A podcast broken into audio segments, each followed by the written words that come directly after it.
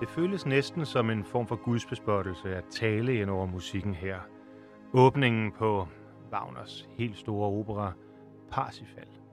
Men vi skal høre hele musikken, og jeg føler derfor en trang til, at vi alligevel lige må få sat ord på, hvor vi er, hvorfor vi er her, og øh, hvem der er min gæst her i studiet.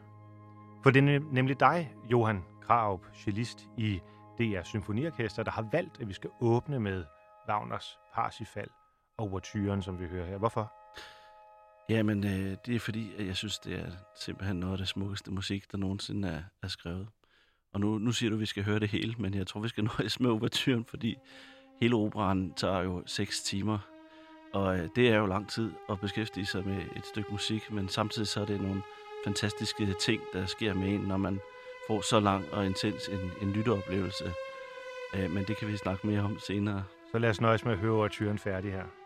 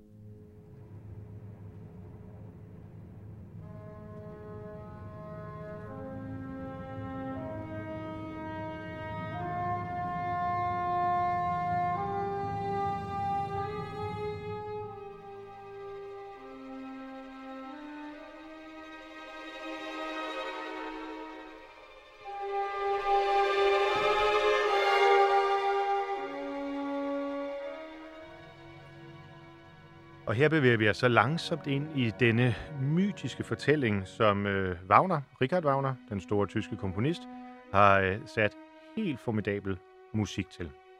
Og Johan Kraup, nu øh, fik du kun lejlighed til lige kort før at sætte lidt ord på, hvorfor det er, at vi, øh, vi begynder dagens udsendelse her. Vi skal jo ned i graven. Ned i gralen og ned i graven. Ned i gralen, det er det, som Parsifal handler om, men også helt ned i orkestergraven, hvor du til daglig sidder. Det er Hvor, jo så øh, ikke helt sandt. Nej, nå, Fordi, jamen, så må øh, du endelig rette mig. Jeg spiller jo faktisk i symfoniorkester, så Ja. for din skyld, Morten, så er vi startet ned i graven i dag, og så vil jeg prøve at trække dig op af den.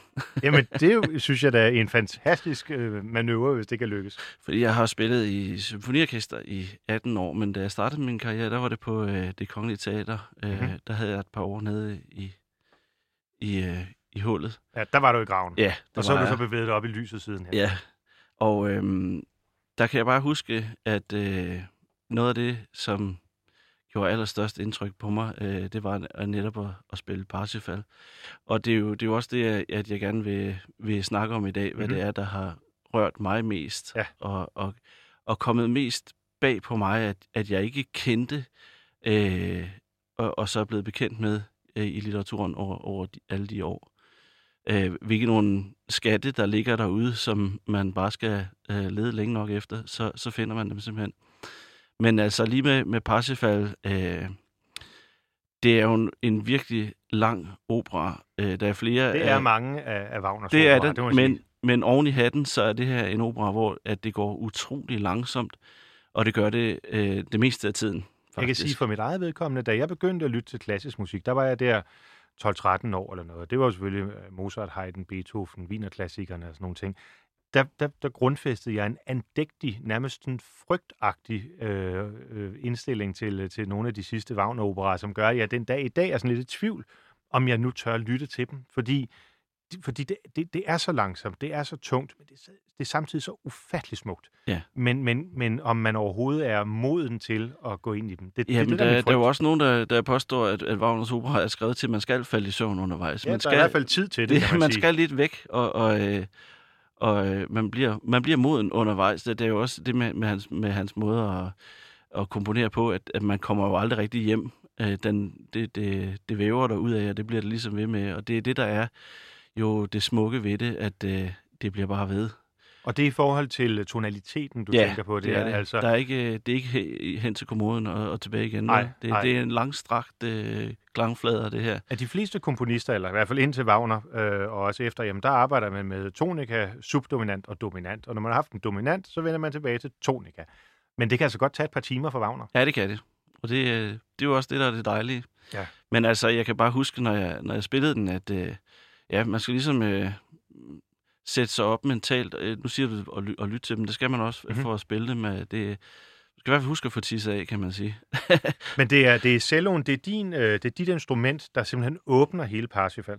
Ja, det er jo Grals temaet. Det, det starter jo der i, Ja. i, i cello-gruppen, ikke? Og hvordan, altså, øh, der er jo fire stryger, bare lige for at øh, også for alle lyttere er med. Altså, der er fire stryger i, øh, i, øh, i orkestret. Violinen, som jo er meget kendt, og så har vi bassen selvfølgelig, og så har vi bras og cello, ikke? Ja. Og hvordan er det indbyrdes forhold mellem jer? Kan man sige noget om det? Øhm, både i forhold til Parsifal her, men når I spiller. Hvem har typisk melodistemmen, og hvordan, hvordan er orkestreringen mellem de, de fire stryger? Al- Altså, alle har vel hørt om begrebet øh, at spille først violin, ikke? Ja, det er Så, præcis. så øh, det, det er jo typisk derovre, at, at, øh, at melodien ligger. Men øh, her er vi da blevet begunstiget fra Wagners hånd. præcis. Og celloen, er det ikke, er det, tager jeg helt fejl, hvis jeg siger, at det er det instrument, der har det bredeste ambitus? At I, øh, I kan nå de dybeste og de højeste Det kommer an toner? på, hvor højt du tør spille på din kontrabas. Okay. Men jo, det- man snakker meget om, det er det instrument, som, som mest øh, handler, eller slår, øh, øh, mest øh, eftergiver den, gengiver den Ja. ja. menneskelige stemme, ikke? Det er i hvert fald her øh, fuldstændig øh, fantastisk og, og nærværende. Jeg tror, alle mennesker, der måtte høre de her indledende takter af, af overturen, de vil lige stoppe op og lytte efter. Altså, der er ikke nogen for hvem det her det vil være ubehageligt at lytte til. Nej, man kan sige, det er jo i hvert fald musik, som, som kræver, at man lytter til det. Men når man så gør det, så får man også øh, den gave, der er, ikke? Mm. Og, og for mig at, at, at spille det... Jeg kan bare huske, hvordan jeg... Jeg var altid en Johan før jeg spillede den, og en anden Johan, når jeg var færdig. Det gjorde simpelthen øh, et, et, øh, et aftryk inde i mig. Og var det, var det overturen, eller var det Nej, hele det operaen? er, det er, når man spiller hele operaen, Ja. fordi at det går så langsomt, og, og det er så smukt, at øh, du mister dit øh, forhold til begrebet tid. Et eller andet sted midt i anden akt, så, så tænker du, jeg kan ikke gå nogen steder. Jeg kan lige så godt overgive mig. Ja. Og, og, og når det sker, så, øh, så bliver du modtagelig for indtryk på, på en helt særlig måde. Klart. Så altså, jeg kan kun anbefale lytteren at tage et par gode bøffer på, og, øh, og åbne en flaske rødvin, og så sætte sig i, i seks timer og, og høre Parsifal. Og bare suge det ind. bare suge det ind. Og det vi hørte her, skal jeg så sige til den, øh, den øh, øh, Parsifal og rødvinshungrende lytter, jamen det var øh, indspilningen med Sir George Solti. Og øh, hvis man lytter lige lidt 5, 6, 7 minutter mere, så kommer der faktisk også nogle sanger i operan her. Det er så René Kollo og Christe Ludvig og andre gode folk. Så nyd det derude. Vi starter med, med Wagner, men i dag, som jeg sagde før, selvom du ikke rigtig vil være ved det, øh, Johan Kraup, så skal vi ned i graven. Selvom øh, der, hvor du så spiller i øjeblikket, jamen det er så et orkester, der sidder oppe på scenen. Du spiller for DR Symfoniorkester. Hvordan, hvordan er det i forhold til at sidde i det kongelige kapel? Du har prøvet begge steder. Jamen, øh, det er der en specifik ting at sige om, og det er, at når du sidder i en orkestergrav, så er du akkompagnerende. Det er ikke dig, der er den. Mhm. Øh, og det er det kun under, under overturen, kan man sige. Men så snart der kommer sang på, eller ballet for den Eller ballet, ja, præcis. så er du jo akkompagnerende. Øh, og, og det vil sige, at dit mindset og din spillestil skal, skal lidt være en anden. Du skal være adjustable, ikke? Du skal være klar til at... Tænker man over det, når man sidder og spiller? Eller er det dirigentens opgave, der lige dyser ned på jer og Mm, det, fremhæver det er jer? meget dirigentens opgave at, mm-hmm. at, at, at hjælpe os med at følge en solist. Ikke? Er det svært? Det, det, det kan det være. Det afhænger af dirigentens kvalitet. Vi har haft, øh, i, i, grunden til at spørge det, fordi vi har i, i programmet her haft flere solister inde. Øh, og øh, i sidste uge, øh, der talte vi om Barberen i Sevilla, som jo er Rossini, og øh, som til synligheden kan være, kan være ret svært, øh, også for solisterne, fordi nogle passager går ekstremt hurtigt, og øh, ja, det handler om teknik i kroppen, og kan man få ordene med, og luft, og alle sådan nogle ting der. Og der tænkte jeg bare på, at det må jo også være svært for orkestret, hvis man har en solist, som er fuldstændig anderledes end den, man havde sidste gang, man spillede det samme stykke musik, at man så ikke ligesom har en trang til at gå tilbage til det, man gjorde sidst. Ja, men det er jo blandt andet noget, man er jo, øh, hvad hedder det, trænet i som, som klassisk musiker. At være utrolig omstillingsparat. Mm. At der pludselig kommer en dirigent, som vil have et helt andet tempo. Og man så kan lide det eller ej, det må man jo, det må man æde. Det, man, er ikke, man er ikke ansat som smagsdommer. Man, man gør, som man, øh, som man får, får besked på. Ikke? Ja. Fordi hvis ikke... Det er jo altså et virkelig godt eksempel på øh, et, en topstyret virksomhed. Ikke? Altså, hvis vi alle sammen begynder at sidde og bestemme lidt, så ender vi, øh, Så bliver det ikke lige så lækkert, som det så ender vi et skidt sted. Præcis, det gør vi altså. præcis. Formålet med den her udgave af, af Kammertonen, det er at øh, bevæge sig lidt ud over øh, operans verden og komme, som sagt, ind under de store, fede, lækre, altopslugende symfoniske værker. Og, øh, og du har valgt nogle stykker, Det har jeg. øh, som, vi skal, øh, som vi skal dyrke. Og øh, det næste, der skal vi til et andet nordisk land, Det skal vi. nemlig til, øh, til Sibelius. Ja. Prøv at sætte et par ord på, hvorfor vi skal fra Parsifal, som vi så lader være i graven, eller gralen, hvad det nu er, og så til Finland og øh, Finlandias fader. Ja, men altså, det skal vi, fordi at øh, jeg elsker Sibelius. Øhm, der er simpelthen så mange øh, fede symfonier, han har skrevet. Han har skrevet syv, Mm-hmm. og øh, jeg vil gerne, at vi spillede lidt af, af fireren og, og lidt af syveren, hvis vi, hvis Ja, vi når ja. det. Det skal vi. Øh, men øh, jeg synes bare, man taler rigtig meget om de der femte symfonier, som er meget berømte. Der er Beethovens femte, der er Mahlers Schubert femte. og Mahler. Ja, præcis. Øh, der er ikke Brahms femte. Han nåede kun fire. Ja, Ja. og de er også gode alle fire. Men, Synes du øhm, det? Ja, det synes jeg. Synes du det? Jeg har det sgu lidt svært ved Brahms. Nå, Jamen, jeg synes, det Så må vi- så må vi meget... lave et, øh, Ja, vi må lave et Brahms-program. ja, det tror jeg. Øhm, men øh, jeg vil næste ønske, at han havde skrevet en femte symfoni. Altså, hvis du ser Beethovens fem, ni symfonier, for eksempel, der er jo en ekstrem variation og helt selvstændig identitet i dem alle sammen. Det synes jeg ikke, man kan mærke i Brahms. Ah, det vil jeg ikke give dig ret i. Er det rigtigt? Ja. Nå, det, det, det tager vi næste det er gang. næste program. Ja, Ja, ja. Nej, men øh, altså, Sibelius 5. er jo meget kendt, og den har man spillet mange gange. Mhm. Mm-hmm. Og lige pludselig, så øh, skal vi spille Sibelius 4 ind i mit orkester. Og det har noget at gøre med, at der også er en cello-rolle. Det er ikke, ikke som udgangspunkt, men den synes jeg bare, vi skal, vi skal nyde, når det er. Men ja. øh, for mig var det bare fantastisk at opleve, at, øh, at der var så meget øh, kvalitet i, i den symfoni. Og det, det er en spøjs symfoni, fordi den er, den er, den er helt øh, skør. Den er meget... Hvordan skør? Jamen, den er meget fragmenteret. Øh, det, det er ligesom om, at han har ikke... Øh, han har ikke sådan redigeret den specielt meget. Han har skrevet ned, hvad han havde på hjerte, og lavet det stå fuldstændig råt. Øh, som jeg kan forstå, så, øh, så troede han faktisk, at han skulle dø af... Han troede, han havde kraft i struben, da han skrev den. Okay.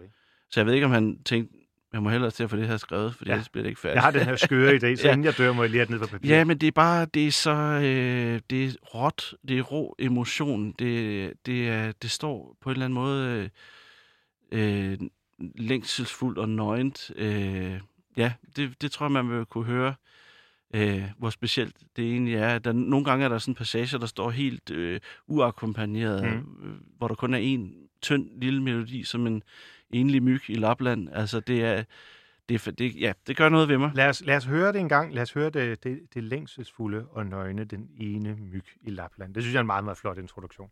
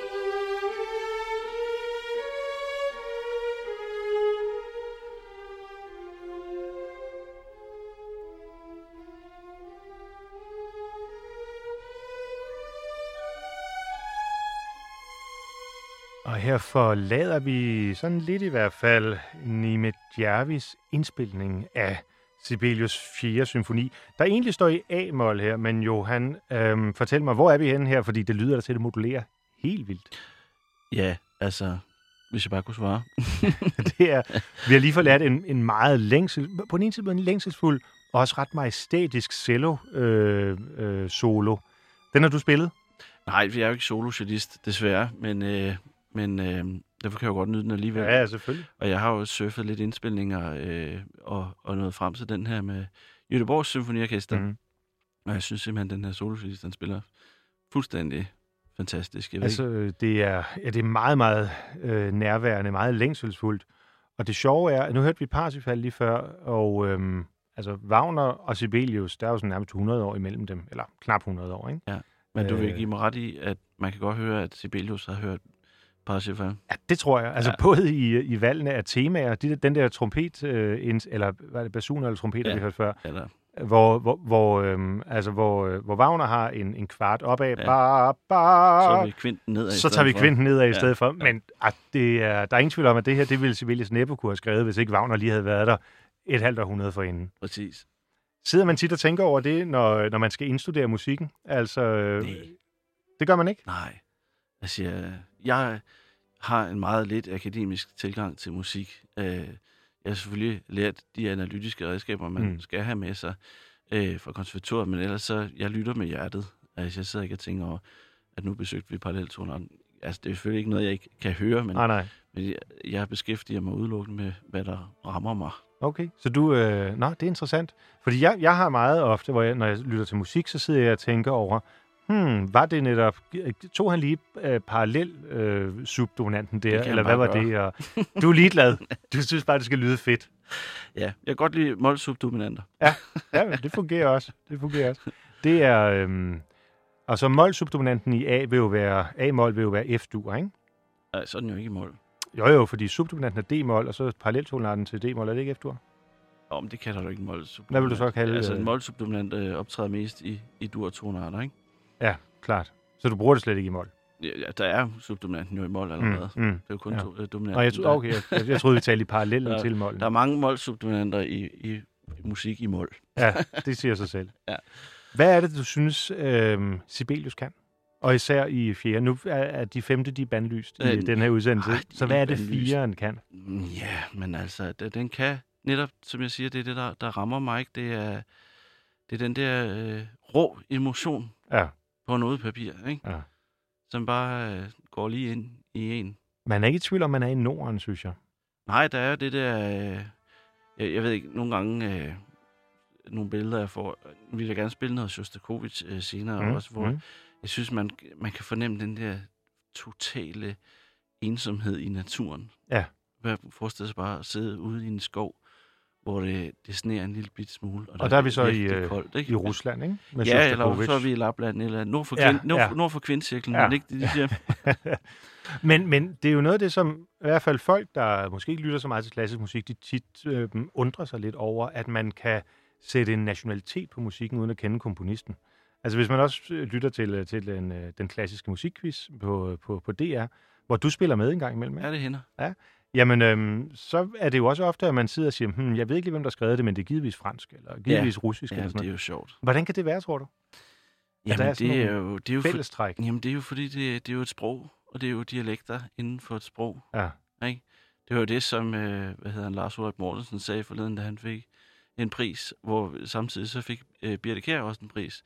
Og sagde han, vi skal holde op med at snakke om genre. Det er sprog med ja. forskellige, øh, hvad hedder det, aksanger. Ja. Og, øh, hvad hedder det, dialekter. Ja, præcis. Er forskellige dialekter, præcis. ikke?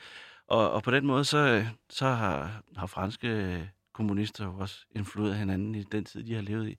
Og øh, for to år siden, der, der satte man jo også ikke bare en CD på, vel? Så der var det, hvad du kunne, hvad du kunne høre live. Altså for eksempel Lisbeth Gade talte vi om, inden vi gik i gang her, øh, jeg, hvor jeg synes, hans, hans tidlige musik er enormt spændende. Øh, han har skrevet noget, der hedder øh, Oceans efterklange, og sådan, så meget igen naturen, og det heroiske, og sådan. Det er ekstremt nordisk men, øh, men, men jo også noget, der udvikler sig. Øh, altså det, det, det, som så bliver den nordiske tone under Karl Nielsen, er jo noget helt andet. Øh, og det, det er jo sjovt, hvordan netop sproget udvikler, det vi taler, sprog, udvikler sig. Men det gør musikken altså også inden for en nation. Jo, men samtidig så er det jo fantastisk øh, at, at lyde så unik, som de gør. Ja. Fordi du er jo ikke i tvivl, om du hører Shostakovich eller Prokofjev, Nej, nej. selvom de Men kan man-. Kan man ovenikøbet inden for en komponist, fordi nu varslede du lige før, at vi også skal høre lidt af Sibelius øh, syvende. Kan man også der høre en udvikling? Altså at man, altså så stor en komponist som Sibelius jo var for Finland. Altså jeg vil næsten sige, at jeg kan ikke finde, på stående fod kan jeg næsten ikke nævne nogen andre finske komponister. Der er sikkert nogen, som jeg gør uret her. Men, men er det så dem, der også er styrende i en periode for, hvordan klangen i et lands musik er? ja, det vil jeg tro. Jeg, Ja. kender, jeg kender heller ikke øh, så meget. Øh. Hvorfor skal vi høre syveren? Jamen, den kan jo øh, lidt af det samme, ikke? Eller Ja. den er jo mere øh, tykt komponeret. Øh, vi skal høre den, fordi jeg synes, det er fantastisk musik. Ja. Øh, jeg vil gerne høre øh, øh, hele sidste satsen. Øh, som er noget helt andet, øh, både tempomæssigt og melodisk, end det, som vi hørte før med, øh, med første jeg ved satsen godt, den hedder. Vivace, men det, Ja. ja. det er jo ikke kun en oplevelse af hurtig musik, man får med den, men den er, den er meget mere tykt komponeret, hele symfonien. Øh, hele symfonien er, er overstået på 21 minutter. Det er meget kort. Og lidt usædvanligt for Ja, Sibelius. det er det. Men den er så spækket med indhold, Ja. ja. at hvis du sætter dig ned og hører den igennem på 21 minutter, så har du ikke en følelse af, at der kun er gået 21 minutter, når du er færdig. Men fedt. Lad os prøve at høre en gang.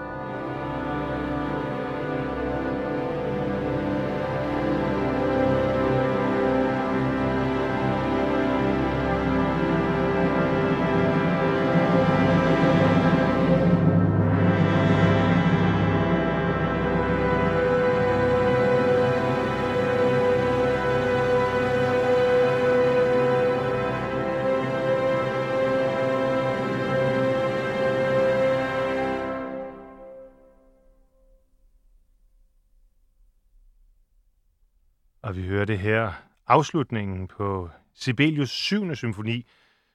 Et vildt værk. Ja. Altså, øh, og bare den, det sidste minut her, hvor... Ja, øh, det er jo en slutakkord, der tager næsten et minut, ikke? ja, lige præcis. Og hvor han Øh, så til sidst sætter den der septim på, hvor man tænker, er vi ikke, er vi ikke hjemme alligevel? ja, er vi ikke ved at være færdige? Ja, Altså, og så, nå, det, det var vi, og det, den der septim, det er jo en kniv lige i hjertet, ikke? Ja, ja. Det er faktisk lidt, vi skal drage en parallel, så er det til Matteus passionen, øh, det, øh, int- introduktionen der, den slutter jo også med det samme forudhold. Er det rigtigt? i- det har jeg slet ikke tænkt over. Det kan du lige prøve Der er, vi, at der, der er tre, tror jeg, han 300 har- års mellemrum, Ja, som... Tror du, er- lige lånt lidt der. tror du det? Ja. Der er ikke mange andre, der gør lige det der. Det, det var ikke noget, der slog mig, vil jeg sige. Det, men, men jeg er også ret ny på, øh, på, øh, på, øh, på Sibelius, og jeg skal sige til lytterne, at øh, vi her i Kammertonen denne søndag dykker ikke ned i orkestergraven, men ind i orkestermusikken, øh, fordi vi er så heldige at have Johan Kraup, der er cellist ved øh, DR Symfoniorkester med i studiet. Og øh, vi indledte med Parsifal-ouverturen, et øh, monumentalt værk inden for operaverdenen, og har bevæget os lidt over i Sibelius, fordi det er helt tydeligt, at han altså låner lidt, åbenbart også af Bach, som så ligger 300 år for inden. Men herfra så bevæger vi os øh, tilbage til det tyske. Øh, og man kan vel godt sige det monumentane igen, fordi du har valgt, øh, Johan, at vi, øh, at vi efter Sibelius skal dyrke en af de andre helt store, man kan vel godt sige moderne tyske komponister, selvom man nok ikke vil sige moderne i traditionel forstand, men en af de komponister, der i hvert fald tager musikken videre fra den romantiske periode. Ja, det kan vi godt se. Og vi taler om Richard Strauss. Ja, moderne, det kan vi nok ikke. Det, det har jeg aldrig sagt. Det har du aldrig sagt. Nej, altså hvis vi sammenligner med Bel Canto og, øh, og Wiener Klassik, så er Strauss vel Jo, lidt jo, moderne i det, ikke? Jo, men han er også meget, altså, hvad skal man sige, øh, konventionel i sin Mhm. mm-hmm. øh, harmonibehandling indimellem. Men altså, øh, jeg kan forstå, at du ikke kender alle Strauss' tonedigte. Det gør jeg ikke. Nej. Altså det her er jo i udgangspunktet et operaprogram. Ja. Og havde du sagt Arabella, eller Ja, ja. Rosenkavaleren, Ja, eller... Capriccio. Ja, Capriccio, ja. ja, eller Ariadne, Ja. jamen så havde jeg været fuldstændig med, og dem dykker vi ned i på et senere tidspunkt. Ja. Men nu skal vi høre noget af hans symfoniske musik. Ja, han har jo skrevet flere fantastiske tonedigte. Ikke? Ja. Man kender jo selvfølgelig Zarathustra, den kender Mm-hmm. du. Altså sprach, Ja, ja. ja. ja. Du har været inde til FCK, så Eller hvis man har hørt du- Elvis Presleys øh, åbningsnummer, så er det jo også Autosprach Zarathustra, er det ikke det? det kan godt være. Det Ja, ved jeg faktisk jeg ved mere om Elvis, end jeg gør om fodbold, vil jeg sige. Og Strauss. Og, ah, der, der, der synes jeg, du strammer den. Ja, der okay, synes jeg, du okay. strammer. Men fortæl lidt om hans tone. Altså, for det første er der jo grund til at dvæle lidt ved, at det hedder en symfoni, men i virkeligheden er det jo en, øh, et, et, et, et længere stykke musik, som bygger over, hvad er det mere end 20 øh, fortællinger. Ja, altså det er jo... Øh, øh, Strauss' tonedigte er jo det, man kalder programmusik. Mm. Og det vil sige, programmusik, det betyder jo, at øh, altså modsat til Sibelius, øh, så skal det forestille et eller andet, mm. kan man sige. Det er figurativ kunst, øh, og, øh, og Alpesymfonien er en hyldest til solens øh, øh, tur over himlen i Alperne. Ja. Ikke? Så det starter øh, stille og dunkelt, og så bliver det vildt kraftfuldt, og øh, så går solen ned igen til Og det sidst. bliver så vildt kraftfuldt, at det nærmest er... Altså, det hører til sjældenheden, at man overhovedet hører det opført i Danmark, tror jeg. Øh, fordi det kræver så kæmpe en besætning, ikke? Er det ikke mere end 100 mand? Det er sjovt, du siger det, fordi jeg kan tale om, de, jeg har spillet den tre gange, og første gang jeg spillede den, der var, det var som solosolist i Mhm. mm-hmm. Guitar Philharmonic. Okay. Og der er blandt andet et øh, bagsceneorkester, hvor der er, ja, må jeg ikke hænge mig op på, det er altså messing, ikke? Og der er måske, hvad står der, måske 12 øh, musikere derude, øh, hornister og... Jeg, jeg, jeg, jeg, Der er, Wag- jeg ved, der er Wagner-tubaer med. Øh, det kan jeg det kan huske. godt være, men ja, min altså pointe var, helt at særlige, øh, der er ikke lige øh, seks ekstra freelance-hornister, du kan ringe til Ah. i Doha, Katar, vel? Så hvad gør man så? det- ja, så ringer man rundt i verden, og så bliver de fløjet ind, ikke? Ja. Og de skal spille 20 takter eller sådan noget. Ja. Jeg vil tro, de 20 takter, de kan koste vel en 5-10 millioner kroner, hvis de skal have hyre og hotel og øh, fly og hvad ved jeg. Men altså, man, må, Men hvad gør man ikke for kunsten? man kan ikke komprom- kompromittere kunsten. Nej, det er det kan man det. ikke. Nej. Og du har også spillet det her øh, flere omgange, både i Danmark og Ja, i... det var øh, så dernede, ikke? Og ja. ja. så, så kom jeg så hjem, og, øh, og så skulle vi spille den med vores øh, tidligere, ja, nu afdøde, fantastiske chefdirigent, Rafael Frybæk de Mhm. Burgos.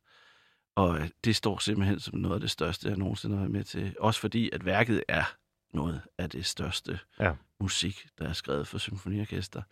Og øh, Frybæk, han fik jo desværre den her øh, kraftdiagnose, øh, og var meget dårlig og var i behandling, øh, men øh, han lod sig ikke kny.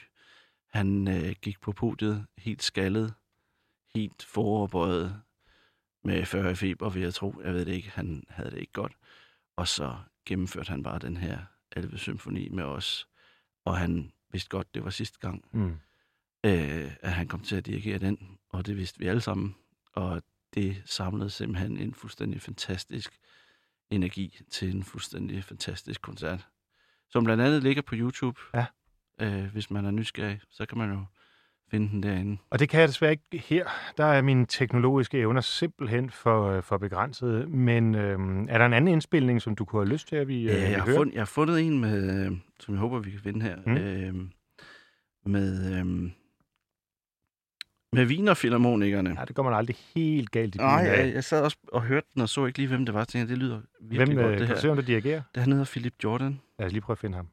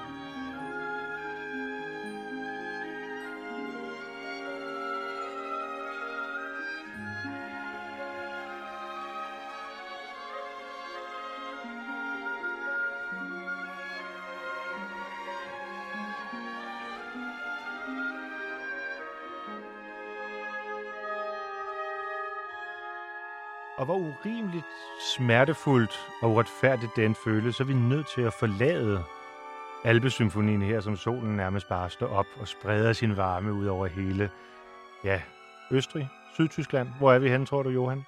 Nå, det er vel, det er vel dernede omkring. Ja, det må være der omkring, ikke? Det er jo det er svært at sidde stille, når man hører den her musik. Sådan må det også være, når man spiller den. Ja, det er bare su, su til sig. Ja, ja. Hvad er det, du tænker på, når, når du hører Alpesymfonien, og generelt sidder med det her giga-orkester omkring dig? Altså, bliver man et med musikken, eller kan man, kan man overhovedet holde fokus? Øh, man gør alt, hvad man kan for at, at suge til sig af, af den øh, gode musik og den stemning, man, øh, man oplever. Bliver man ikke en lille smule andægtig? Øh, jo, altså, jeg tænker tit, hvor heldig jeg er, Er det det, jeg mener? at, at det her det er mit arbejde. Ja. Ikke? Selvfølgelig spiller vi også meget, som jeg ikke synes er særlig morsomt, men når man rammer de her peaks, så, så, så bliver man mindet om, hvorfor det er, man er blevet musiker. Hvorfor det var, man og overhovedet... man bliver også lidt Ja. ja. hårdhudet, når man har spillet så meget musik, ikke? Det er ikke, fordi jeg lukker op for radioen som det første, når jeg kommer hjem, fordi. Nej. man får en mæthedsgrad, ikke? Det er derfor, jeg jo mærker mest, når, når det piker, ikke? Ja. Lad os slutte programmet af med at øh, lytte til, hvor det virkelig piker Ja. her i Alpesymfonien. Tak det. fordi du var med. Det Ja, var fantastisk at opleve din musik.